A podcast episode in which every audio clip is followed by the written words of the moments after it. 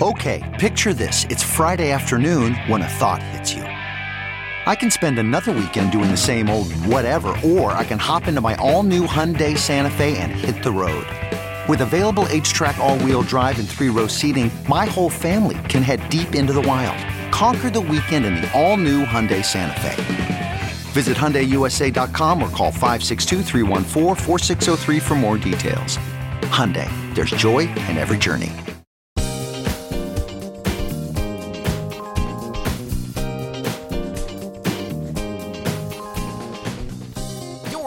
Show for this Friday, April 7th is here. On today's show, you may know him as the host of Good Evening with Pat Whalen, or maybe you just know him from the Ben Joravsky Show. That's right, Pat Whalen's back for Oh What a Week. The Ben Joravsky Show brought to you in part by SEIU Healthcare Illinois, Indiana, the Chicago Federation of Labor, the Chicago Teachers Union, and Chicago Reader. ChicagoReader.com for everything there is to know in the city of Chicago, where to go, what to do, what to eat, what to drink, and so much more. And if you want to find out what Ben Joravsky's up to, you better get over there to ChicagoReader.com forward slash Joravsky. That's J O R A V as in victory, S K Y. Hello again, everybody. Ben Joravsky here. We're calling this. I don't know what I'm going to say Friday, and here's why. I don't know what I'm going to say. Folks, you got to see where I am to believe it. I'm in the corner of a room in a Airbnb in Cali. Wait a minute, Ben. I thought you were a Chicago podcaster. What are you doing in California? Well, because you know I had to get out of town, go visit my uh, my lovely granddaughter. Anyway, but I haven't stopped thinking about you, Chicago, from the moment I left town. I'm obsessively following your every move. Because, you know, here's the thing, ladies and gentlemen. I'm not of Chicago, as I like to say. I moved here in 1981, and I just can't get you out of my system. I mean, I want you out of my system. I'm not going to be like pretend, oh, I love Chicago. The hot dogs are so good. No, I'm not going to tell you that, Chicago. I'm not going to tell you what you want to hear. I think you're weird people. I think you're very strange in many ways. Okay. And I, I, just tell you this as like the guy will tell you things, you know, I'll bring you the bad news that you don't want to hear. Everybody else is always telling you how wonderful you are. You know, like when the national mm-hmm. talk shows come to town and they do like Chicago things, and we're going to go to a Cub game. We're going to go to a White Sox game. We hate the Cubs. We hate the White Sox. You know, you, you get those guys to do that thing. But I'm I'm I'm not I'm I'm not gonna I'm gonna tell to you straight, Chicago. You're a weird human being. Case in point, as I get ready to discuss, oh what a week, uh, with the distinguished, the great uh, comedian, impresario, political observer Patrick J. Whalen. Before I do that, case in point, the recent election. Brandon Johnson was victorious. Brandon Johnson is the mayor elect of the city of Chicago. he won by virtue of rock solid support from a coalition of black people, 80% of the black vote, and lefties. Now, I know what you're saying. I know what you're thinking, Chicago. Actually, probably many of you aren't thinking about this. I am thinking this in my mind. Those groups overlap. There's a whole bunch of lefties who are black. It's so funny when people come to calculating the black vote in Chicago, they act as though they're all centrist. I'm not talking about mostly about white observers of it. That's because they want to project centrism on black people. Got news for you, ladies and gentlemen. Just take a look at the black voting records. They're most of them are the lefty persuasion. So really, there is overlap. Nonetheless, of the white people who voted uh, for Brandon Johnson, they were overwhelmingly of the lefty persuasion. All right, uh, a lot of all this. Patrick J. Whalen weighing in from a car somewhere at an expressway out of no, it looks like he's in a you know, but this show, folks, one guy's in a Airbnb that's about as big as a closet, and the other guy is in a car in a forest preserve. I'm, I'm on 94 like picking up campaign signs. Oh, that, and he is. He's got all these Paul Vallas campaign signs in the back. Anyway, so Brandon Johnson wins by virtue of a vote from the left. That's a fact, ladies and gentlemen. I know a lot of you don't like that. You're upset by that. I know there's a lot of centrists who are like, oh, I'm scared now. I'm very, very, very scared. And I know there's like a lot of MAGA people in Chicago. I mean, it's 15% of the city's MAGA. Let's be honest. and and they're just like losing their mind. I mean, I'll do this the sound of a MAGA mind right now. Leftists are going to run the city of Chicago. Trans rights back. Huh. Actually, part of their uh, happy. I'm going to uh, I'm going to throw this one out there. I think in a weird, twist twisted way, MAGA is happy uh, that Brandon Johnson was victorious. I'll tell, victorious. I'll tell you why. They use uh, Chicago as a talking point as the decline of civilization as we know it when leftists run the city. We haven't had a leftist mayor in the city of Chicago uh, since Harold Washington in the 80s, but they still call like every Chicago. It's so weird. Like every Chicago mayor, they call a leftist, even if they like deals with these leftists. Mayor Richard M. Daley was he a leftist? He's he basically supported George W. Bush back in the O's. Crime was insanely high throughout most of the Mayor Richard M. Daley era. Okay, you know, but he was no leftist. So he really doesn't fit the bill.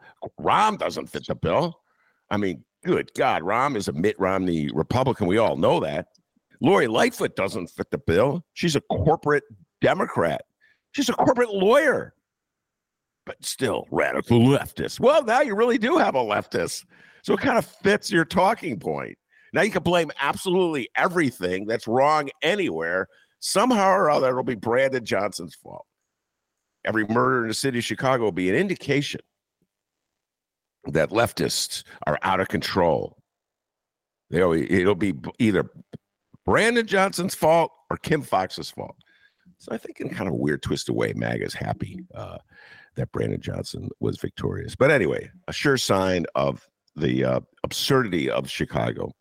No sooner had Brandon Johnson been victorious uh, with the support of lefties, then what does Central Chicago do? They tell him, break every promise you ever made. Reading editorials. I know, I know. I know you're going to tell me, Ben, why do you read the editorials? And here's the funny thing, folks.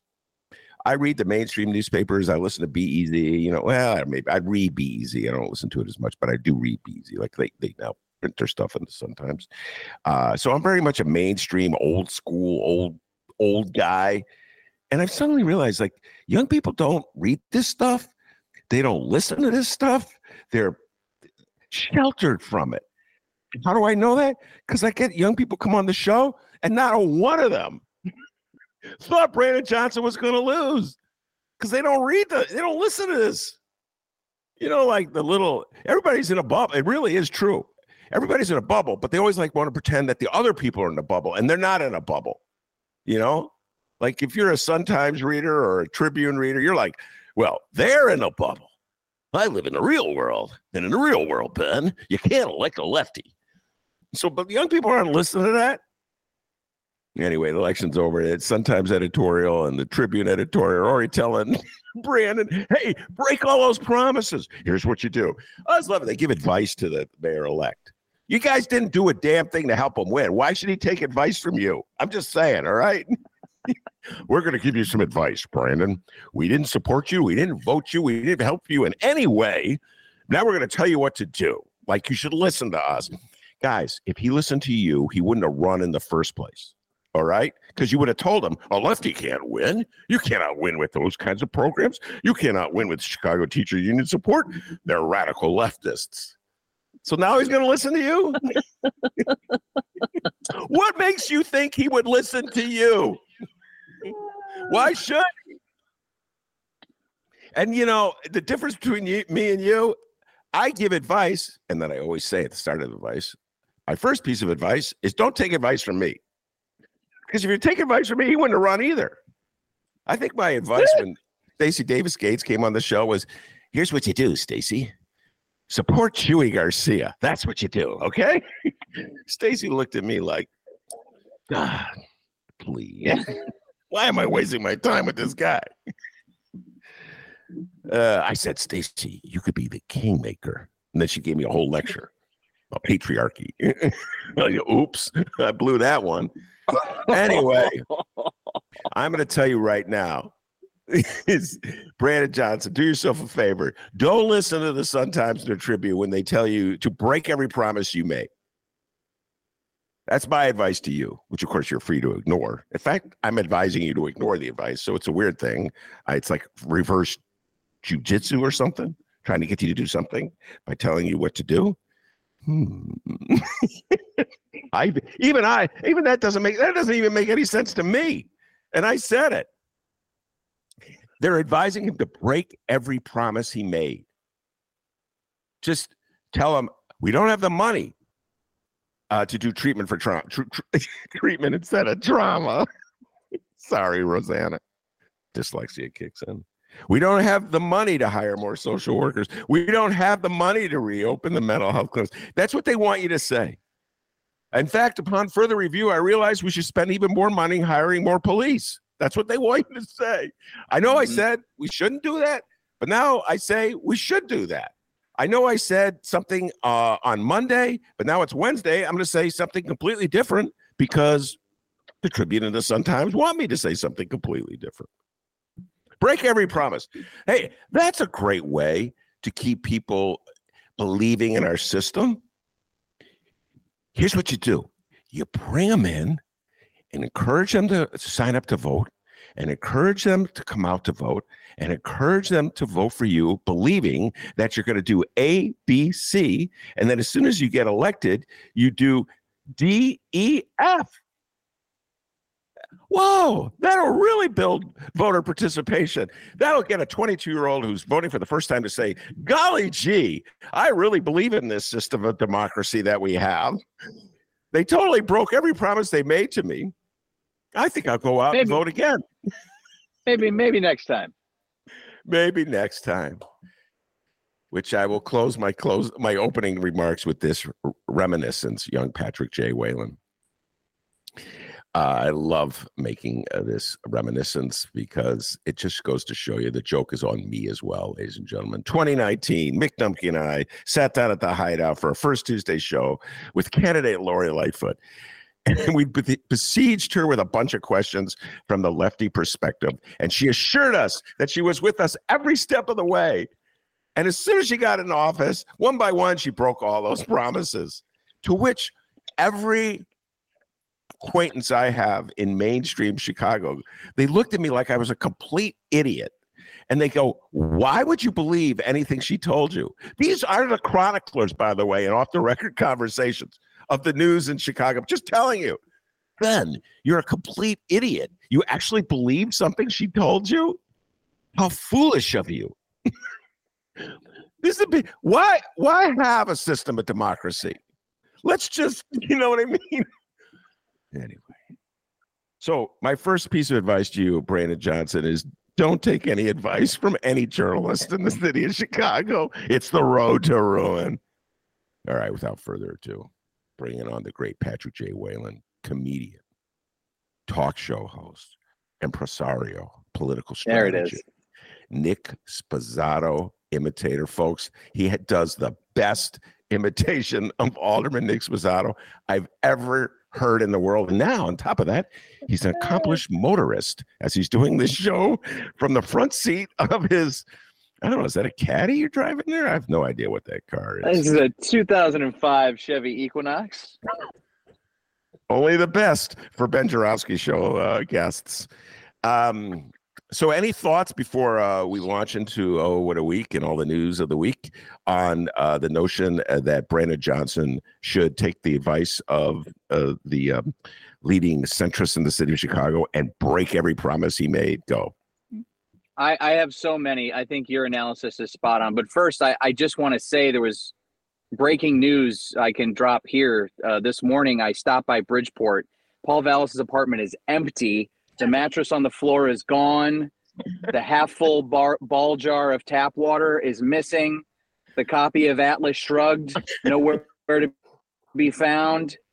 I, I, I, hope he's okay wherever he is. Uh, but he is he has vacated the premises in a in a in a quickness. No, I, I think uh, you know there was all this talk of MAGA. First of all, I, I don't know if if if CPD and FOP thought that Paul Vallas wasn't going to take the fifth floor and then immediately hire a contractor to create, you know, an army of robocops that don't need health care or pensions and privatize the police department. I think they're all crazy.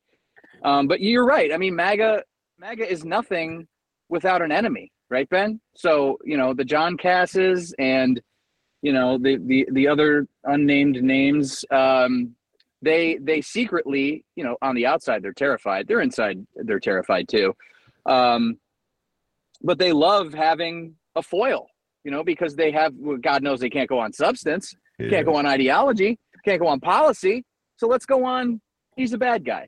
So they they can't wait for all that stuff. But yeah, they are quaking in their boots. I mean, I don't know if you read John Kass's newsletter yesterday, but it's it's it's it's like he put his mashed his feet on the keyboard and just saw what spell check was going to give to him. The man is losing his mind.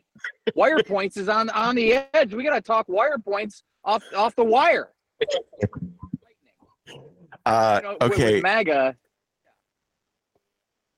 MAGA, you know, uh, Raylo, uh, you know, our our friend Raylo, he ran a campaign for mayor, as you know, and didn't end up clinching it. Uh, but he said all throughout, you know, there's no reason we can't disagree and and stay friendly, you know. And about 20 seconds after Paul Vallas conceded, he was on Fox News saying the city of Chicago's on fire. We're all gonna die. Yeah. You know, so it, it's it's it's just more more feed for the trough, Ben, with with a mayor Brandon Johnson, who I think is going to do just fine by not following either of our advice. Uh, yes. Uh, I, I okay. So we uh, like to say I like to say that uh, Pat Whalen watches the Sunday talk shows, uh, so we don't have to. And we'll get to the Sunday talk show segment of the Pat Whalen appearance uh, in a in a bit.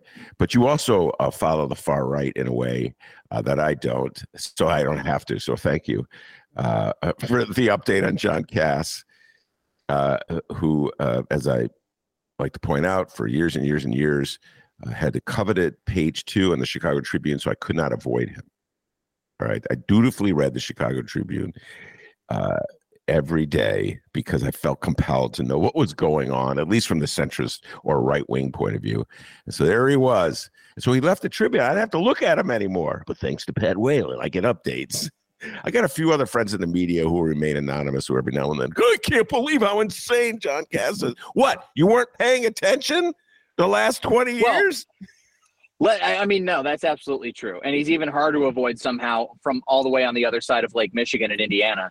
But, you know, I think another point you mentioned is absolutely true. You know, eh, the younger generation, and I'm not going to include myself because, you know, I'm, I, I, you know, look at my beard. You know, your listeners can't see it, but I'm, I'm well past my, I'm a youngin phase.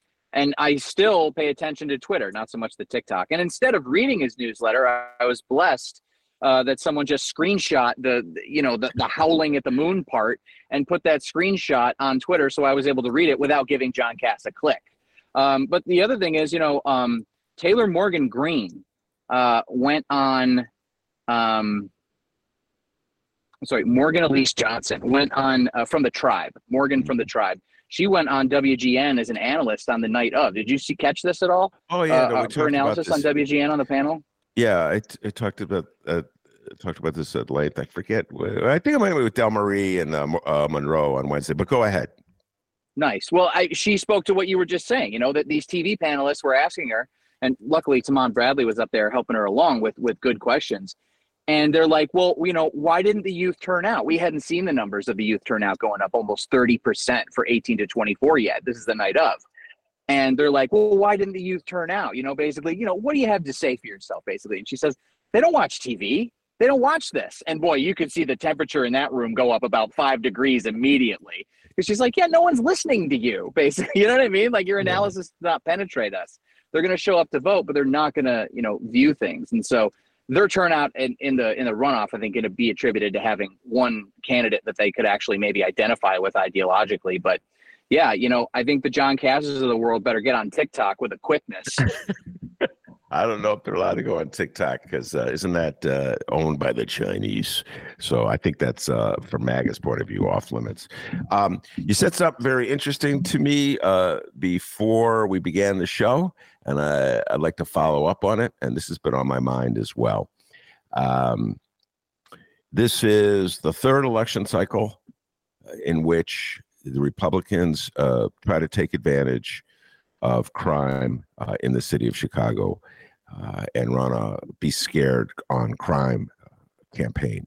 And uh, that cycle would be, let's see, 2020, Kim Foxx, uh, 2022, uh, J.B. Pritzker, and now 2023 with uh, Paul Vallas, uh, their candidate against Brandon Johnson.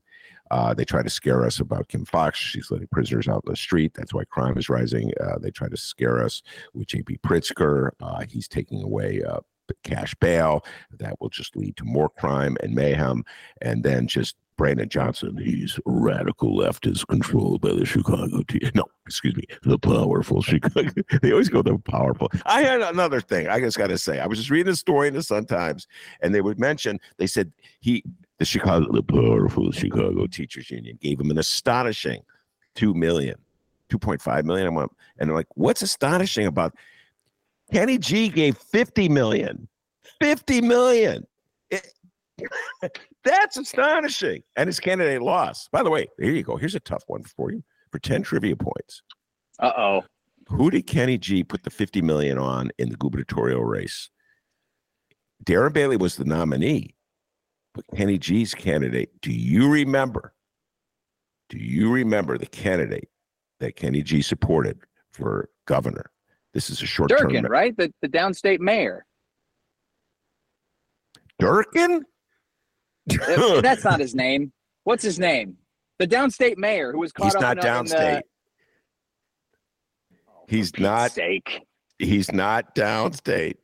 I'll give you time to think about it. Anyway, neither here nor there. The point is, that to me is an astonishing amount of money. But anyway, let's go back to the three election seasons in a row that crime uh, has not worked for, for Republicans. Your thoughts just totally the Republican strategy to win uh, elections in Chicago, Cook County, and Illinois? God, I mean, my first thought is, was it that long ago that I can't remember the governor's race? I know who you're talking about. I can picture him, but I can't. Um, yeah, crime, crime, and and and your safety. I, I loved that Paul Vallas line. Paul is it, it came out on on billboards and TV shows. Call, Paul's first priority is crime and your safety, and I was like, whose safety? You're only talking to your supporters, right? The people who are voting for you. So, the people who are voting for me, I'm worried about your safety, and everyone else is crime. And that's Yeah. what it is. Crime is so terrifying, right? We have to do something about crime, even though we have more police officers than any major uh, any major American city per capita. Even though carjacking is down, even though violent crime is down, even though you know all the uh, increase of uh, certain parts of uh, crime that we've seen are national trends. They use Chicago because of its history as a blue bubble amongst the red states uh, as uh, you know uh, as as target practice for for their rhetoric. But what are we seeing? It's not working around the country, and it's not working here. It didn't work with Kim Foxx. And if it doesn't work with Kim Foxx, take the hint. Am I right? Switch your strategy up, right? Yeah. Then it didn't work for Darren Bailey, but then again, Darren Bailey's your front man. So I mean, I don't know how much could actually work when you're running him against a guy like JB Pritzker. And and then you have Paul Vallas, who's actually this wonk, this straight laced, just the facts, ma'am, you know, balance sheet understanding of how everything can work. You know, he gets the mechanisms, he knows the gears, he can pull the levers with his work in the in the daily administration as a budget guy. That's why Catanzara was so happy to have him negotiate the FOP contract pro bono, by the way. Um, and so he had all the bona fides. He had all the the scary, you know, imagery and all the ring doorbells of people getting carjacked, and they got creamed, Well, creamed. Okay. And so to me, yeah. Well, eh, they, they just got to take the hint. I think they need to understand that this rhetoric isn't working. But the problem, Ben, is they only have one leg to stand on, and that one leg to stand on is fear tactics and crime. You better look out because someone's coming to get you and your family. That's all the Republican has to stand on. There's no policy, there's no ideology, there's no looking to the future about what can be changed to make the world a better place. But the real problem is lower taxes. I'm tired of property taxes. I'm a farmer and I hate all these taxes I got to pay to the state. I hate this tax. I hate this gas tax. I hate the this tax, this tax, this tax. Taxes are what pay for public roads and public education, which don't get Paul Vallas started on the latter. But the problem is that if you have no vision except government doesn't work and taxes can't go up, these two ideas are at odds with each other. If the government doesn't work now, we have to pay more to get a better government, right? And if you raise taxes on the poor and working class families who supported Brandon Johnson, they can't afford groceries. But if you raise the taxes on people who invested in Paul Vallas's campaign, they can't afford elections. And you know what? Everyone should be able to afford elections, shouldn't they, Ben? Yeah. And you know, maybe they shouldn't uh, try to spend their money on elections anyway, because again, they have no rhetoric. Their talking points don't work. They're not based in fact, and they're not changing any minds. Not enough to win an election anyway. But other than that, they're very fine people on both sides. Yes, yeah, that's a very important point. Uh, they're very fine people on on, on both sides, and we have On a lot both we can agree on. Both sides. Uh, Richard Irvin, by the way, that was the name you were desperately Urban, seeking. damn it. I don't blame you. He, he was, and it's he was the mayor of, uh, or he may still be the mayor of Aurora. Uh, I've lost track. Fifty million dollar blip. Yeah, and uh, so that's an astonishing amount, fifty million dollars, and then also Kenny G. Let's point out fifty million dollars to the fair tax, uh, which will lead me uh, to this thing that's on my mind, uh, and uh, it's just another little smile I have whenever I read the coverage of politics in Chicago and municipal financing in Chicago. So immediately uh, upon winning, Brandon Johns is confronted with articles that point out that Chicago is uh, dysfunctional, uh, that Chicago is facing uh, enormous budget challenges, that there's billions and billions of dollars uh, in obligations that Chicago must meet, uh, and they don't have the money to meet them. Uh, that the federal government, which uh, sent billions of dollars to Chicago as COVID relief in 2019, uh, excuse me, 2020 and 2021, will not be sending that money anytime soon. Although I urge them to do so. I see nothing wrong with the federal government helping support the city of Chicago. I mean, they send I'll out send them my address if they need it. Yes. Uh, I if if that's how it works, if it has to go to Patrick J. Whalen's apartment uh, first or condo first, uh, let's do it that way. I am Uh, so but a vessel for federal COVID money. Uh, so that's that's what he's agreed with uh, from uh, the outset. And again, this is part of the larger movement to get him to break every single promise.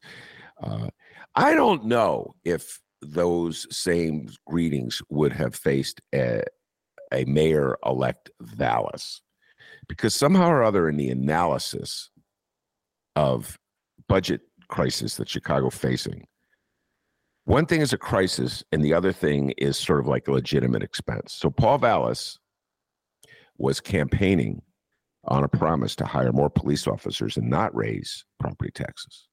Fact, cut property taxes. All right. Uh, but somehow that was not a financial challenge. But if you're promising to uh, hire more students in Chicago, teenagers in Chicago for summer jobs, if you're promising to open mental health clinics, if you reopen them, I should say, if you're promising uh, to spend more money on education and social needs, et cetera, uh, that is a fiscal challenge, if you follow what I'm saying. Uh, so the same forces that supported and elected, um, excuse me, that supported and uh, could not elect Paul Vallas were the ones who opposed the Fair Tax Initiative, which would have literally raised money by imposing a tax on the wealthiest people. So now here we are. They're, the uh, this they're saying there's no money to do any of the things you want, but there was money to do the things that Paul Vallas wanted. So either there's money or there's not money. Uh, and I'm not quite sure which way it goes, ladies and gentlemen. Uh, Neither are they. neither are they. So uh, I I have no prediction to make uh, on this uh, this front, Pat. Uh, whoever had won the election, Brandon or Paul Vallas, was going to face uh, enormous challenge, to put it mildly, to make good on his promises. A hundred percent. I definitely agree. But I think there's two ways of looking at it and why I think Paul was such a danger for the city because we had kind of have two views about how we should, you know, invest in the future. And the, the example I always use for Vallis, it's kind of Paul Vallis bingo for me because it hits all the points of concern for me. Is a lot of people know Paul Vallis was obviously from Palos Heights. It's where he is now. I think that's where his mattress from Bridgeport apartment is as well. Um, but anyway, not as many people know that his father-in-law was the mayor of Palos Heights, and even fewer people know that when Paul was a CEO of CPS, the first CEO, by the way, get a job, kid, um, of CPS, he uh, hired his father-in-law, the mayor of Palos Heights, his friend's company to take over busing in a $6 million no bid contract for CPS when they were running into some funding troubles. So they couldn't quite shore up the money for the buses. So, oh, we're going to hire this private company and they're going to take care of busing for us. It'll be cheaper for the taxpayers and make the kids more safe. Well, guess what? Three years later, an audit was completed, and it turns out that this company not only cost the taxpayers more money, but made the kids less safe because this private institution was under less scrutiny than a governmental body to ensure that the driver's CDL licenses were up to date or that the vehicles, uh, you know, had all their seatbelts and things of that nature. So this is the Paul Vallas outlook for me. Instead of spending more to save us in the long run, we're going to cut costs now and keep everything else as it is. And therefore your property taxes won't go up. You've, you know, there's no, you know, financial transmission tax. There's no danger of anyone who, you know, is in the get stuff done pack that, that your taxes are going to go up because God forbid we start investing more in the future. And that's what Brandon is looking at. He's saying, yes, it is going to cost money up front to create these job programs for kids, right? It is going to cost more to do these ideas. But instead of taking short term money up front, in the hopes that it'll cover us, like, I don't know, the parking meter deal, right? The CTA works so much better now that Ventra took over ticketing services, right? I can't wait for NASCAR because it's going to generate so much, so much economic activity downtown. And in every instance, we're cutting public access, right? To the uh, to Grant Park, which will be open three days this year, some public park that is. Uh, the CTA, obviously a public asset, which I can't wait to fly over a, a, United helicopter over the public transit system that my taxes go towards, so I can get to my layer downtown. Um, and then, of course, the parking meter deal, public asset. That, by the way, fun fact, I know I don't have to tell you this, Ben, but every time there's a parade in any ward, you got to pay the parking meter company for all the spaces that they could have get revenue on. So this idea of cutting service to take money up front has no vision for the future. It has no longevity. It's all short-term gains and long-term pains. And Brandon is saying, I'll invest in the kids now. It will cost up front, but it's going to solve us uh, revenue generation in the long run. And that is the invest in people thing that he was hammering the whole time, which John Kass hated. uh, yeah, that was that was uh, very well done too. Uh, and with the John Kass, rep- by the way, youngsters who are listening, uh, John Kass is an ancient, uh, and uh, ancient. He may actually be older than me, uh, Pat, which is astounding to me. You talk about astonishing that there's actually someone older than me, but I think John Kass may be older than I am, and and he is one of the most, to put it mildly, a conservative uh, public opinion um, writer. Oh, All right. Um, there, I was greeted today by a photograph. One last bit of um, Chicago news before we move on.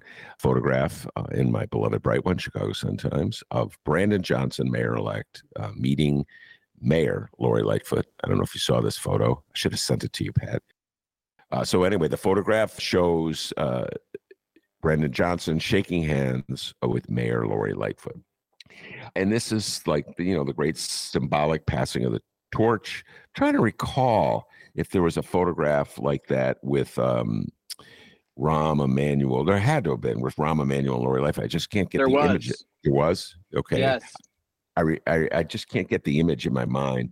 I recall uh, when um, Harold Washington uh, was the uh, gave his inaugural address at Navy Pier in 1983. What a moment that was!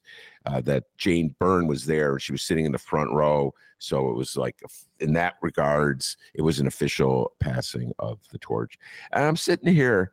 Uh, I haven't really completely uh, just absorbed uh, that Lori Lightfoot um, it, is her tenure is ending Pat. You know, I have it's like I was just passing through O'Hare and you hear the the messages of that go on like repeatedly over the loudspeakers there where Lori Lightfoot is greeting people to the city of Chicago. I don't know if you've ever paid attention to that public service announcement.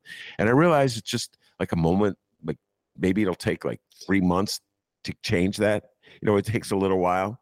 Although I gotta say this, when after Daley died, man, they couldn't get Harold. I mean, excuse me, after Harold Washington died and Daley came in, they couldn't get Harold Washington's name off of things fast enough.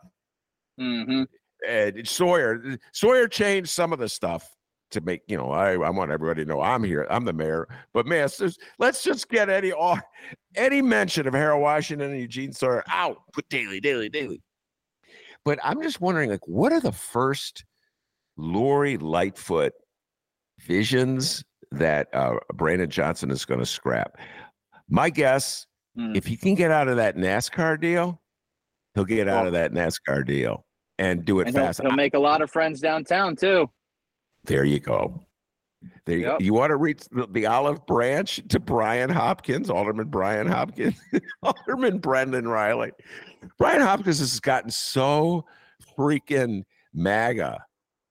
I've been like his quotes are off. It's just his quotes are so just insane uh, that he's given the quotes he got. He was talking about uh, uh, that the like the uh, the Brandon Johnson supported by legions of socialists and communists.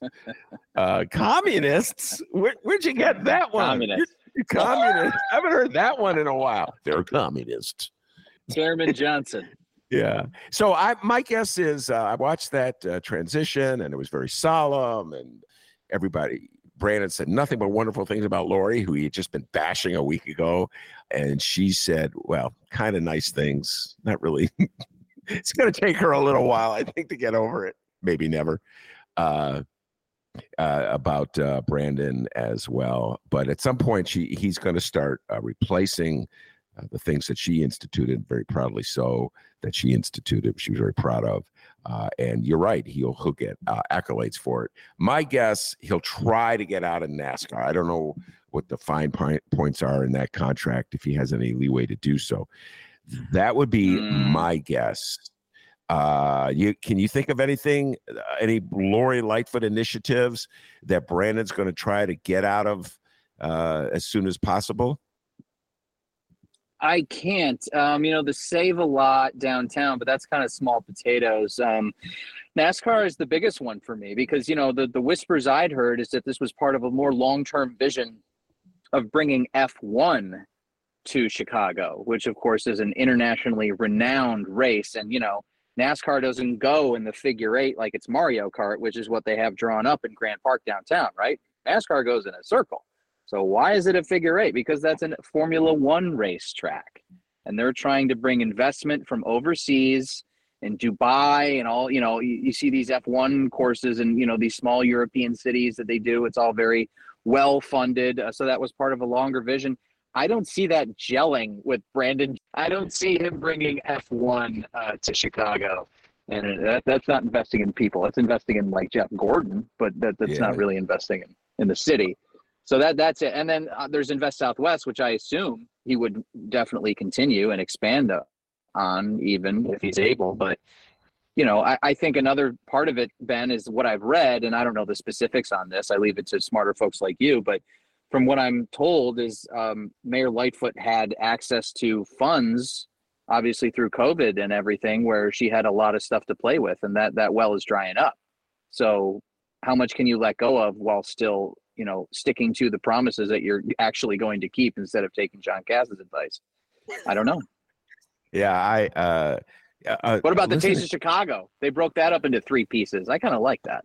Yeah, well, you know, it's funny that that you say Taste of Chicago because, again, going back to uh, ancient uh, memories, uh, Harold Washington made fun of Jane Byrne in some of her summer festivals, uh, and uh, as a sign that it was uh, bread and circuses as as opposed to meaningful programs that could help the people.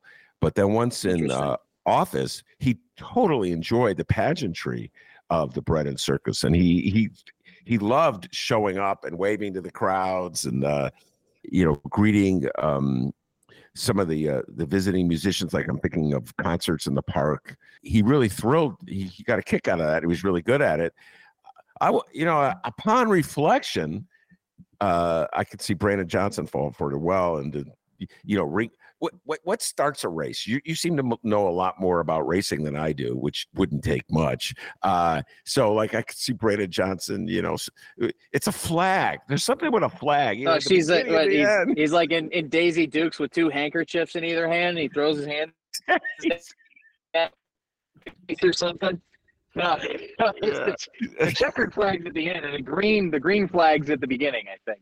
All right, astounding, uh, rate, astounding racing talk in the Ben show.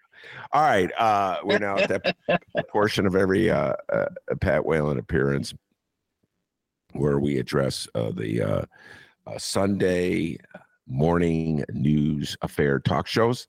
Uh, as I like to say, Pat Whalen watches them, so uh, you don't have to. So once again, Pat, thank you for your service. Uh, and uh, this gives us an opportunity to talk about the national news, move away from Chicago. Although I wouldn't be surprised if Chicago, uh, the narrative uh, enters the Sunday talk shows. so let's go down the list. What do you expect to hear the great talking minds of America addressing on the Sunday talk shows? Well, uh, I don't know if you heard, but a former president of the United States was indicted recently. Uh, so I I believe that is the first time in human history this has occurred. Uh, I definitely see a lot of talk on the horizon about that in in church on Sunday. And for your listeners, my my Father, Son, Holy Ghost is Meet the Press Face the Nation, and this week with George Stephanopoulos. So I, I, I call it going to church because it's Sunday. And if it's Sunday, it's Meet the Press, baby. So uh, yeah, the, the Trump stuff is definitely going to be a big part of the panel, maybe a slice of Ukraine. But of course, the blue team is going to have to dish on Clarence Thomas uh, come Sunday. I see a lot that's going to be happening with that. Um, but then, of course, what's going on in Tennessee I think is mm. also going to be uh, some some some fresh meat for the NBC slash ABC uh, audiences. It's it's I mean talk about bread and circus. At, at, least at bread and circus, the bread was free. You know, now you got to pay thirteen dollars for a hot dog.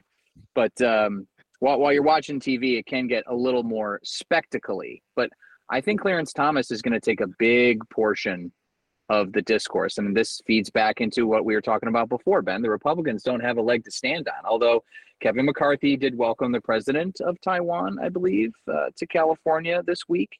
And I think uh, Margaret Brennan will have stuff to say about that. Um, no one wants to pull my string on the South China Sea, but um, you know the Cold War with China does seem to be off and running right now. So I think that's going to be a part of the discussion as well. So a few topics I think that we'll be getting into. Well, Clarence Thomas is um, is a challenging one. Clarence Thomas, uh, obviously Supreme Court Justice, uh, far right, MAGA before MAGA, and um, it turns out that for years and years and years he's the beneficiary of some lucrative uh, gifts. Uh, from a fabulously wealthy uh, Republican uh, including getting to stay at the man's resorts. Uh, and he has not uh, kept track of these, not reported any of these gifts, uh, which apparently are in violation of the rules and the regulations. Uh, this is challenging moment for Democrats because they are also, at the same time, as everybody knows, uh, have indicted uh, President Trump for not following the rules and the regulations uh, governing the amount of his the money he spent uh, for hush money to, to silence to buy uh, Stormy Daniels' silence.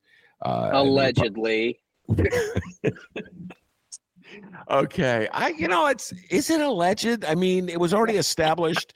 I don't think anybody's challenging that he did that. You know that's the thing. We're always i know we you got to say allegedly you know it's like allegedly. say allegedly. But i don't think anyone's challenging that donald trump authorized michael cohen to pay $130000 to stormy daniels to keep her quiet on the eve of the 2016 presidential i don't think anybody's challenging that the mm-hmm. issue at, that the Republicans are raising in regards to Trump is that that does not uh, rise to the standards of an indictment.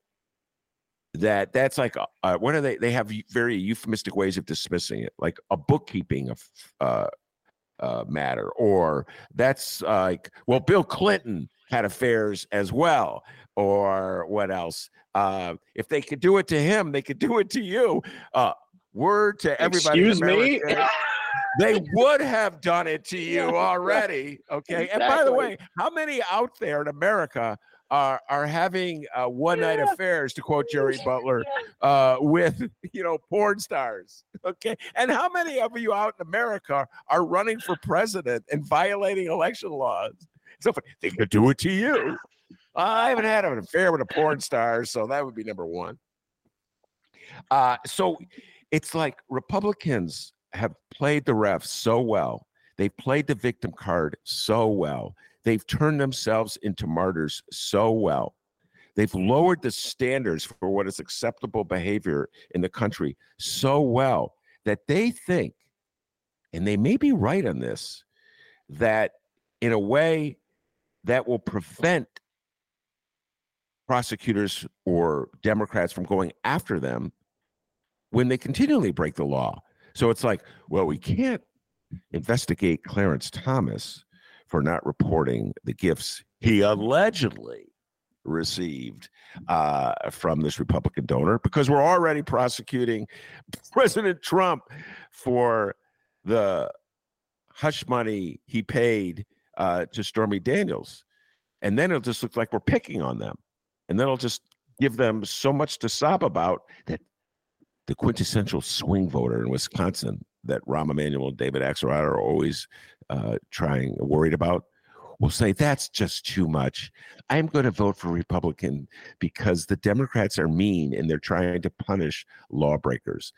I have a feeling, to quote the Beatles, that that is uh, that is going to be the attitude that prevails in Washington, and that Clarence Thomas will not be investigated seriously uh, or in any way punished for breaking the rules.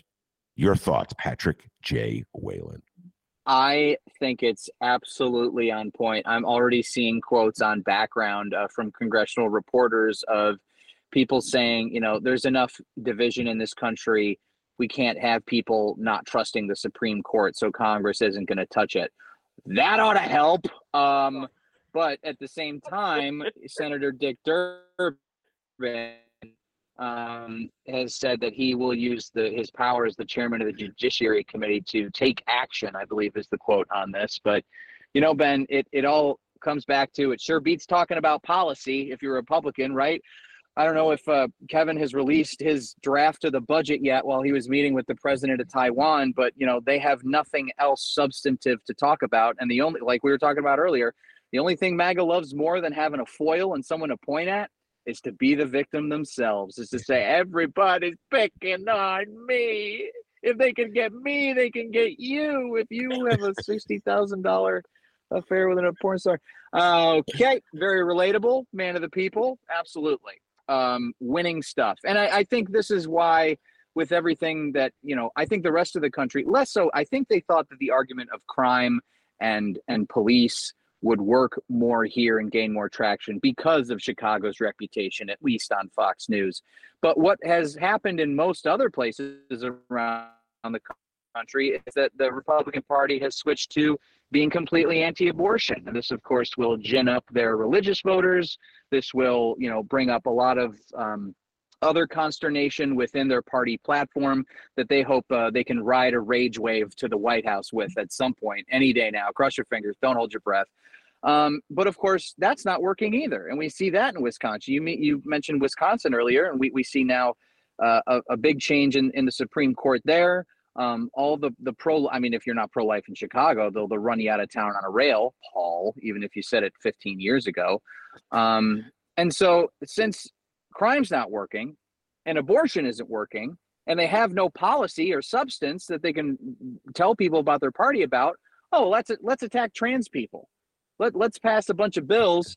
Uh, let's see who who else can be our foil. Who else can be our victim? Oh, trans people. People think they're weird, so let's do that. And you know, it is the most draconian, near fascist stuff. You know, outside of the book banning uh, that we've seen thus far. And I, don't know. It, it's kind of a meandering answer. Forgive me, but I, I do think it's all connected to, to the main fact that Republicans don't have an ideology except "Don't take my money, please."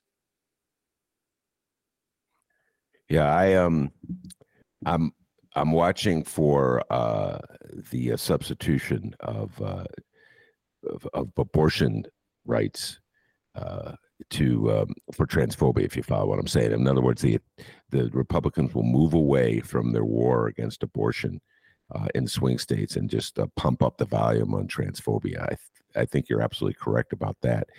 It's already happening. It's already happening. It's already happening. But they're in a. The, I know they're in trouble uh, when it comes uh, to abortion rights, and I followed the um, the reaction uh, to what went down in Wisconsin, and, and of course, uh, in Wisconsin on Tuesday, same day we had our uh, our, pre- our mayoral election, um, there was a, a, state Supreme Court vote, and the Democrats prevailed.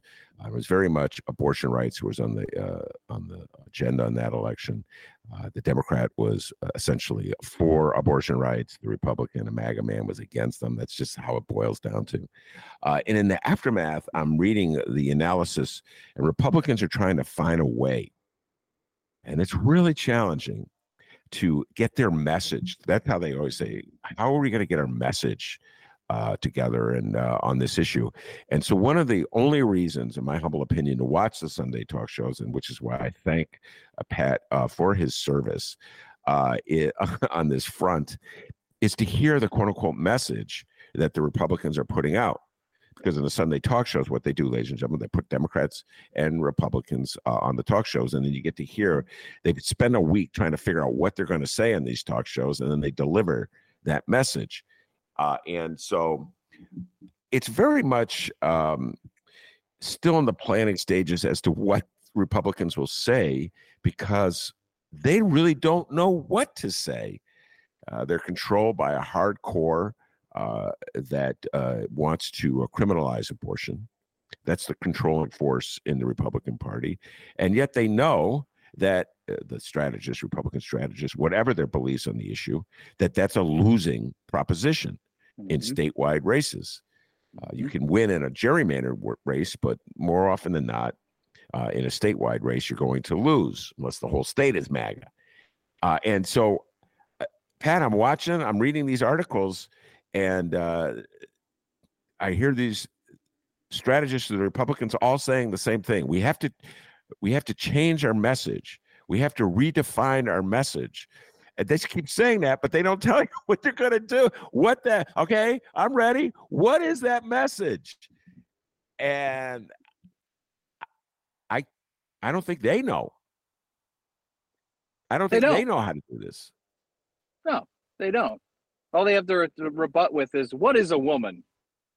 Morons. They have no ideology. There's no ideas there. There's just there's nothing. They and because all they know how to do is be the the party of no. And so, you know, this is why people are like, "Oh, DeSantis, he's I'm just waiting for him to get spanked by Trump in the public square because then finally we can lay all this DeSantis stuff to rest." But the things he is doing in Florida are frightening. And and this is just a doubling down on the fear. You know, the, the crime and policing stuff is fear. Be afraid. The government will protect you. Vote for me. I alone can fix it, you know? And what you're about, we have to come up with another message. I mean, it reminds me of uh, what was it in the 2000s where the Republican Party was like, we have to welcome the Latino community. You know what I mean? We, we have to welcome them in. And it's like, man, that is a weird thing to say. Like, what you weren't welcoming them before? What what is that about? You know what I mean? Like, it's kind of weird.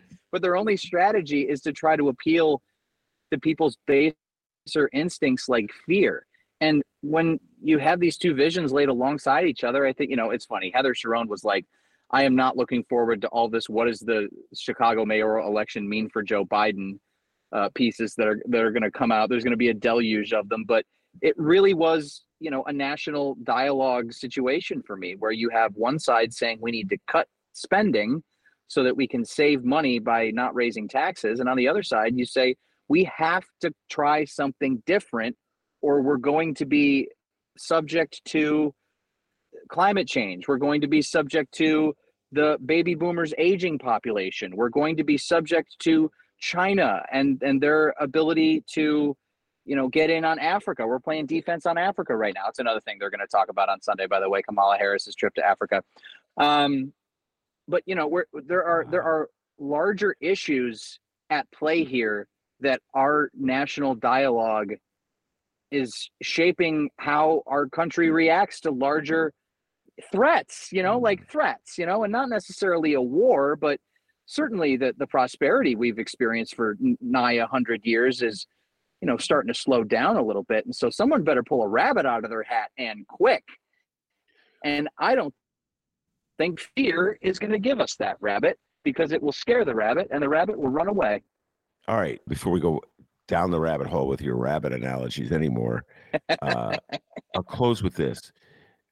So, what is the Republican spin going to be on Vice President Harris's trip to Africa that would warrant it getting mentioned on the Sunday talk shows?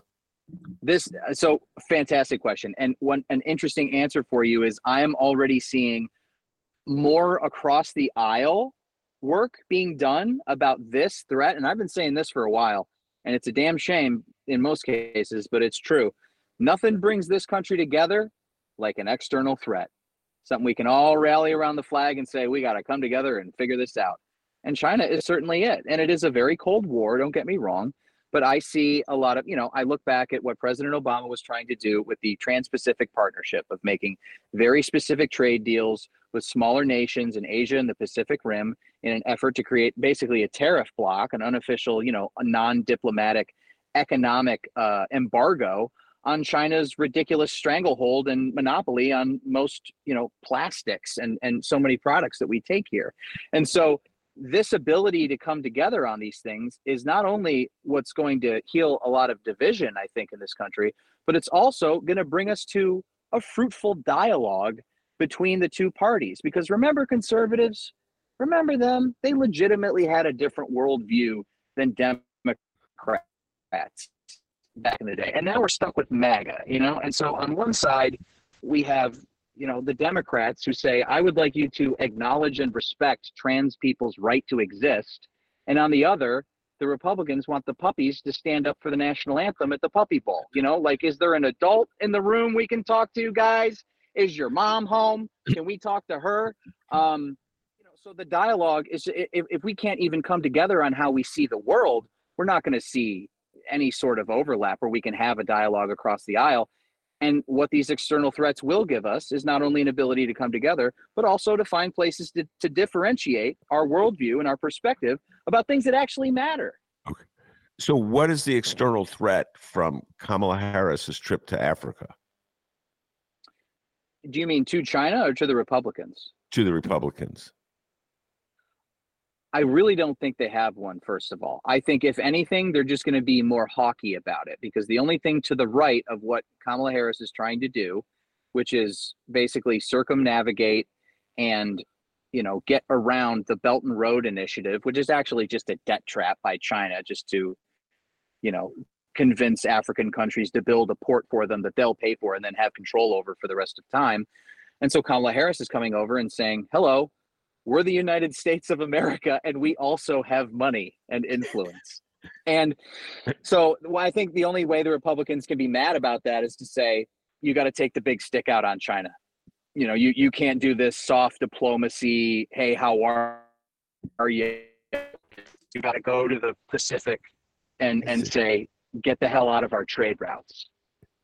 I see. Yeah, yeah. I, I know they're going to spin it some way uh, to to sort of make uh, Joe Biden and Kamala Harris look weak. I just uh, didn't see how they were uh, going to do it, but now I do. Well, All right. no. So here's the real answer, Ben. I'm sorry, but real quick, the real answer. See, I'm trying to like make sense of the hash that is MAGA.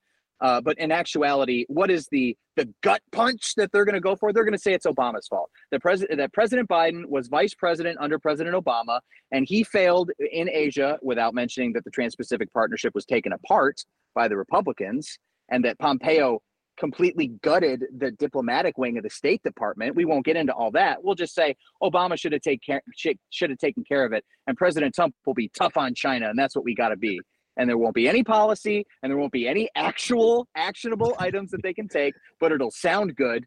That's that's uh, that's what they'll say. I actually think eddie I, I i actually think just calling attention to the fact that kamala harris is the vice president uh, and that she went to africa is just draw just just think about it folks Uh, just, Kamala Harris went to Africa. That's all they have to say. They don't. You know what I'm saying? I thought.